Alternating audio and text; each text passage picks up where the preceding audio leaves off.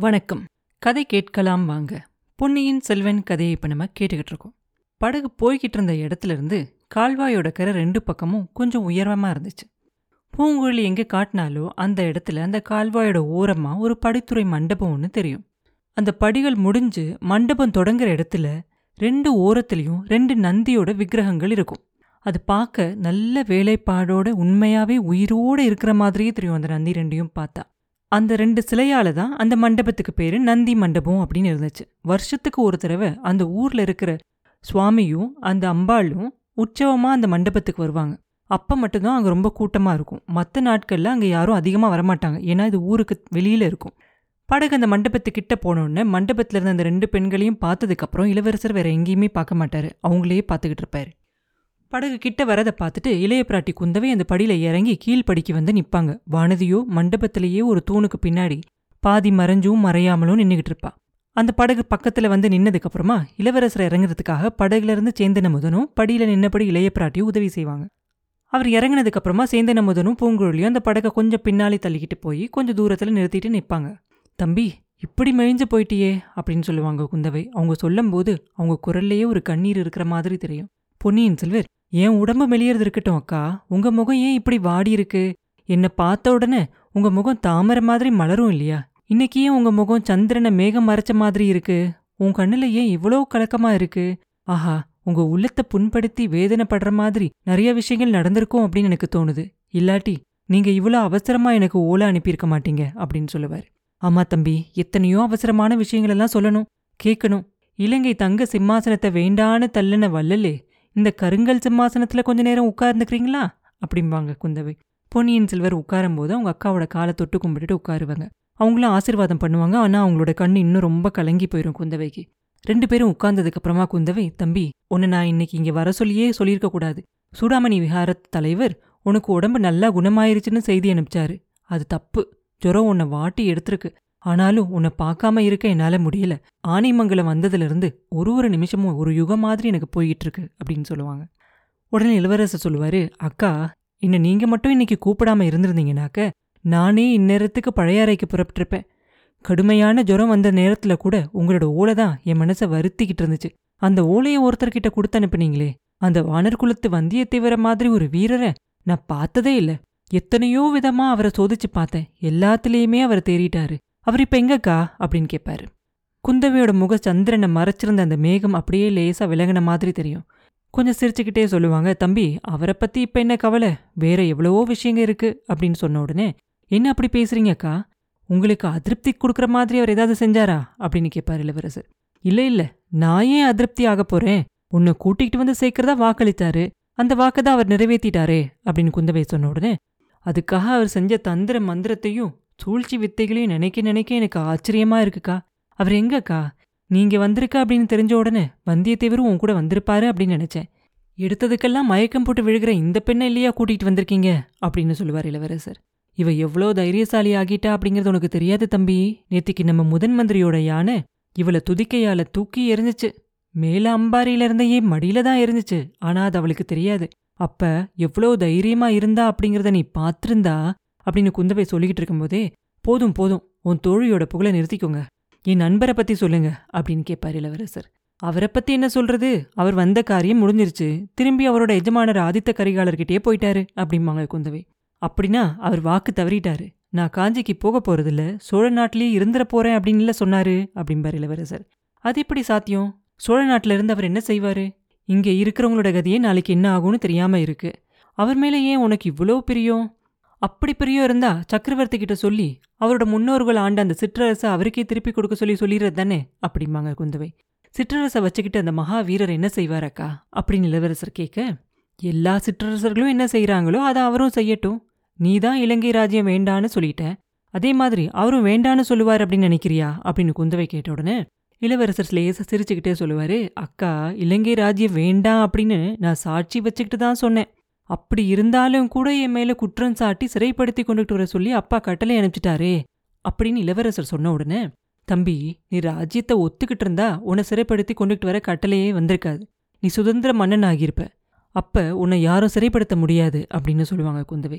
அப்பாவோட விருப்பத்துக்கு விரோதமா? அப்படி நான் நடந்துக்கணுமா என்ன? அப்படின்னு இளவரசர் கேட்க பொன்னியின் செல்வா நீ இலங்கை ராஜ்யத்தை ஒத்துக்கிட்டு இருந்தா அப்பா சந்தோஷப்பட்டிருப்பார். மிச்சம் இருக்க சோழ ராஜ்யத்தை உங்க அண்ணனுக்கும் மதுராந்தகருக்கும் பிரிச்சு கொடுத்திருப்பாரு. அவரோட மனசும் நிம்மதியா இருக்கும். இப்ப அதுக்கு தான் முயற்சி நடந்துகிட்டு இருக்கு. தம்பி கொள்ளிடத்துக்கு வடக்கே ஒரு ராஜ்யமாவும் தெற்கே ஒரு ராஜ்யமாவும் பிரிச்சிடலாம் அப்படின்னு முயற்சி செஞ்சுக்கிட்டு இருக்காங்க. நீ வந்தா இது விஷயத்துல அப்பாவுக்கு உதவியா இருக்கும் அப்படின்னு அவர் நம்புறாரு. முன்னால உனக்கு சொல்லி அனுப்பிச்சும் நீ வராததால இப்போ உன்னை சிறைப்படுத்தி கொண்டுகிட்டு வர சொல்லி சொல்லியிருக்காரு. இலங்கை ராஜ்யத்தை நீ மறுத்துட்ட அப்படிங்கிறது சக்கரவர்த்திக்கு நல்லா தெரியும் அப்படிம்பாங்க குந்தவை. ராஜ்யத்தை பிரிக்கிறதுக்கு நான் ஒரு நாளும் உதவியா இருக்க மாட்டேன். அத மாதிரி ஒரு பெரிய குற்றம் வேற எதுவுமே இருக்க முடியாது. அதை விட சித்தப்பா மதுராந்தகருக்கே முழு ராஜ்யத்தையும் கொடுத்துடலாமே அப்படின்னு சொல்லுவார் இளவரசர். உடனே குந்தவை சொல்லுவாங்க அப்படின்னா நீயும் முதன் மந்திரியும் ஒரே மாதிரி தான் யோசிக்கிறீங்க அப்படிம்பாங்க. இளவரசர் சொல்லுவாரு அம்மா முதன் மந்திரி அப்படிதான் நினைச்சாரு. இலங்கைக்கு அவர் வந்து இதை பத்தி தான் என் கூட கலந்து பேசினாரு. அக்கா இலங்கை ராஜ்யத்தை வேண்டாம் அப்படின்னு நான் சொன்னதோட உண்மையான காரணம் என்னென்னு உங்ககிட்ட சொல்லட்டுமா? அப்படின்னு கேட்பாரு என்கிட்ட சொல்லாம வேற யார்கிட்ட சொல்லுவ தம்பி? சொல்லு அப்படின்னு குந்தவை சொன்ன உடனே ஆமா நான் சொல்றதுக்கு வேற யார் இருக்காங்க? இலங்கை போறதுக்கு முன்னாடி அந்த நாட்டை பத்தி நானும் பிரமாதமா நினைச்சுக்கிட்டு இருந்தேன். போனதுக்கு அப்புறம் தான் அது எவ்வளோ சின்ன நாடு அப்படிங்கிறது தெரிஞ்சுச்சு. குதிரையிலயோ இல்ல யானையிலயோ ஏறி போனா ஒரே நாள்ல அந்த நாட்டோட மேற்கு கரையிலிருந்து கிழக்கு கரை வரைக்கும் போயிடலாம் அப்படின்னு அருள்மொழிவர்மர் சொன்ன உடனே குந்தவை சொல்லுவாங்க சோழ நாடு மட்டும் அதை விட பெருசா தம்பி. இந்த நாட்டையும் அப்படி ஒரே நாள்ல குதிரையில ஏறி போயிட முடியாதா? அப்படின்னு கேட்பாங்க. உடனே அருள்மொழிவர்மர் சொல்லுவாரு சோழ நாடும் சின்னது தான் அதனால தான் சோழ நாட்டு கிரீடத்தை யாராவது எனக்கு கொடுத்தாலும் கூட நான் வேண்டான்னு சொல்லிடுவேன் இந்த தெய்வ தமிழகத்தை சோழ நாடு பாண்டிய நாடு சேர நாடு பிரிச்சாங்களே அவங்க ரொம்ப பெரிய குத்தம் செஞ்சுருக்காங்க. அதனால தான் தமிழகத்துல வீராதி வீரர்கள் பிறந்தும் இந்த நாடு ஒரு பெரிய நாடா வரவே முடியல. வடநாட்டுல சந்திரகுப்தர் என்ன அசோகர் என்ன சமுத்திரகுப்தர் என்ன விக்ரமாதித்யர் என்ன ஹர்ஷவர்தனர் என்ன இப்படி மகா சக்கரவர்த்திகள் எல்லாம் தோன்றுனாங்க. மகா சாம்ராஜ்யங்களெல்லாம் ஆண்டிருக்காங்க. தமிழ்நாட்டுல யாராவது அப்படி ஒரு பெரிய சாம்ராஜ்யத்தை ஸ்தாபித்த ஆண்டதுண்டா? காஞ்சி பல்லவர் குலத்துல மகேந்திர சக்கரவர்த்தியும் மாமல்லரும் இருந்தாங்க. அதுக்கப்புறம் அவங்களோட குலமும் அழிஞ்சு போயிருச்சு. அக்கா நான் ராஜ்யம் ஆள்றது அப்படின்னாக்க இந்த மாதிரி சின்னஞ்சிறு ராஜ்யத்தை ஆழமாட்டேன் இலங்கையிலிருந்து கங்கை வரைக்கும் பரவி நிலை பெற்ற ராஜ்யத்தை தான் ஆளுவேன். மாலத்தீவிலிருந்து சாவகத்தீவு வரைக்கும் தூர தூர தேசங்கள்ல புலிக்கொடி பறக்கணும். மகா சோழ சாம்ராஜ்யத்தோட சிம்மாசனத்துல உட்கார்ந்திருப்பேன். என்னை பைத்தியக்காரன் அப்படின்னே நினைக்கிறீங்களா? அப்படின்னு கேட்பார் இளவரசர். உடனே குந்தவை சொல்லுவாங்க இல்ல அருள்வர்மா என்ன மாதிரி ஆகாச கோட்டை கட்டுறதுக்கும் கற்பனை கனவுகள் காண்றதுக்கும் நீயும் ஒருத்தன் இருக்கிற அப்படின்னு நினைச்சு சந்தோஷப்படுறேன். நீ பைத்தியக்காரனா இருந்தா நான் உன்னை விட பெரிய பைத்தியக்காரி. நம்ம தாத்தா பராந்தக சக்கரவர்த்தி அப்படியெல்லாம் பெரிய ராஜ்யம் ஆழணும் அப்படின்னு யோசிச்சாரு அப்படிங்கிறது எனக்கு தெரியும். அவர் காலத்துல அதை பூரணமா அவரால் நிறைவேற்ற முடியல. ஆனா என்னோட ஆயுசு முடியறதுக்குள்ள நான் அதை பார்க்க போறேன். சோழ சாம்ராஜ்யம் இலங்கையிலிருந்து கங்கை வரைக்கும் மாலத்தீவிலிருந்து சாவகத்தீவு வரைக்கும் பறந்து விஸ்தரிக்கிறத பார்த்துட்டு தான் நான் சாக போறேன். இந்த என்னோட எண்ணம் நம்ம அண்ணன் ஆதித்த கரிகாலனால நிறைவேறும் அப்படின்னு ஒரு காலத்துல நம்பிக்கிட்டு இருந்தேன். அந்த நம்பிக்கை எனக்கு இப்ப போயிருச்சு. ஆதித்த கரிகாலன் மகாவீரன். ஆனா மனசை கட்டுப்படுத்துற ஆற்றல் அவன்கிட்ட இல்ல. அதனால அவன் பெரிய காரியங்களை சாதிக்க முடியாது. என் மனசுல இருக்க ஆசை உன்னால நிறைவேறும் அப்படிங்கிற ஆசை எனக்கு இன்னும் இருக்கு. ஒருவேளை அதுவும் நடக்காம போகலாம். ஆனாலும் நான் நிராசையாக மாட்டேன். உன்னால முடியலனா உனக்கு பிறக்கிற பிள்ளையால கைகூடும் அப்படின்னு உறுதியா இருக்கேன். உனக்கு பிறக்கிற பையனை பிறந்த நாள்ல இருந்து நானே எடுத்து வளர்ப்பேன். அவனை இந்த உலகத்துல இதுவரைக்கும் பார்க்காத மகா வீரனாக்குவேன். அற்ப ஆசைகள்ல அவனோட மனசை போக விடாம அற்புதங்களை சாதிக்கக்கூடிய புருஷ சிங்கமாக்குவேன் அப்படின்னு சொல்லுவாங்க. அக்கா நீ என்னை விட பெரிய பைத்தியம் அப்படிங்கிறது நிச்சயம். எனக்கு கல்யாணம் செஞ்சுக்கிற எண்ணமே இல்லை. எனக்கு பிறக்க போற பையனை பத்தி நீ பேச ஆரம்பிச்சிட்ட.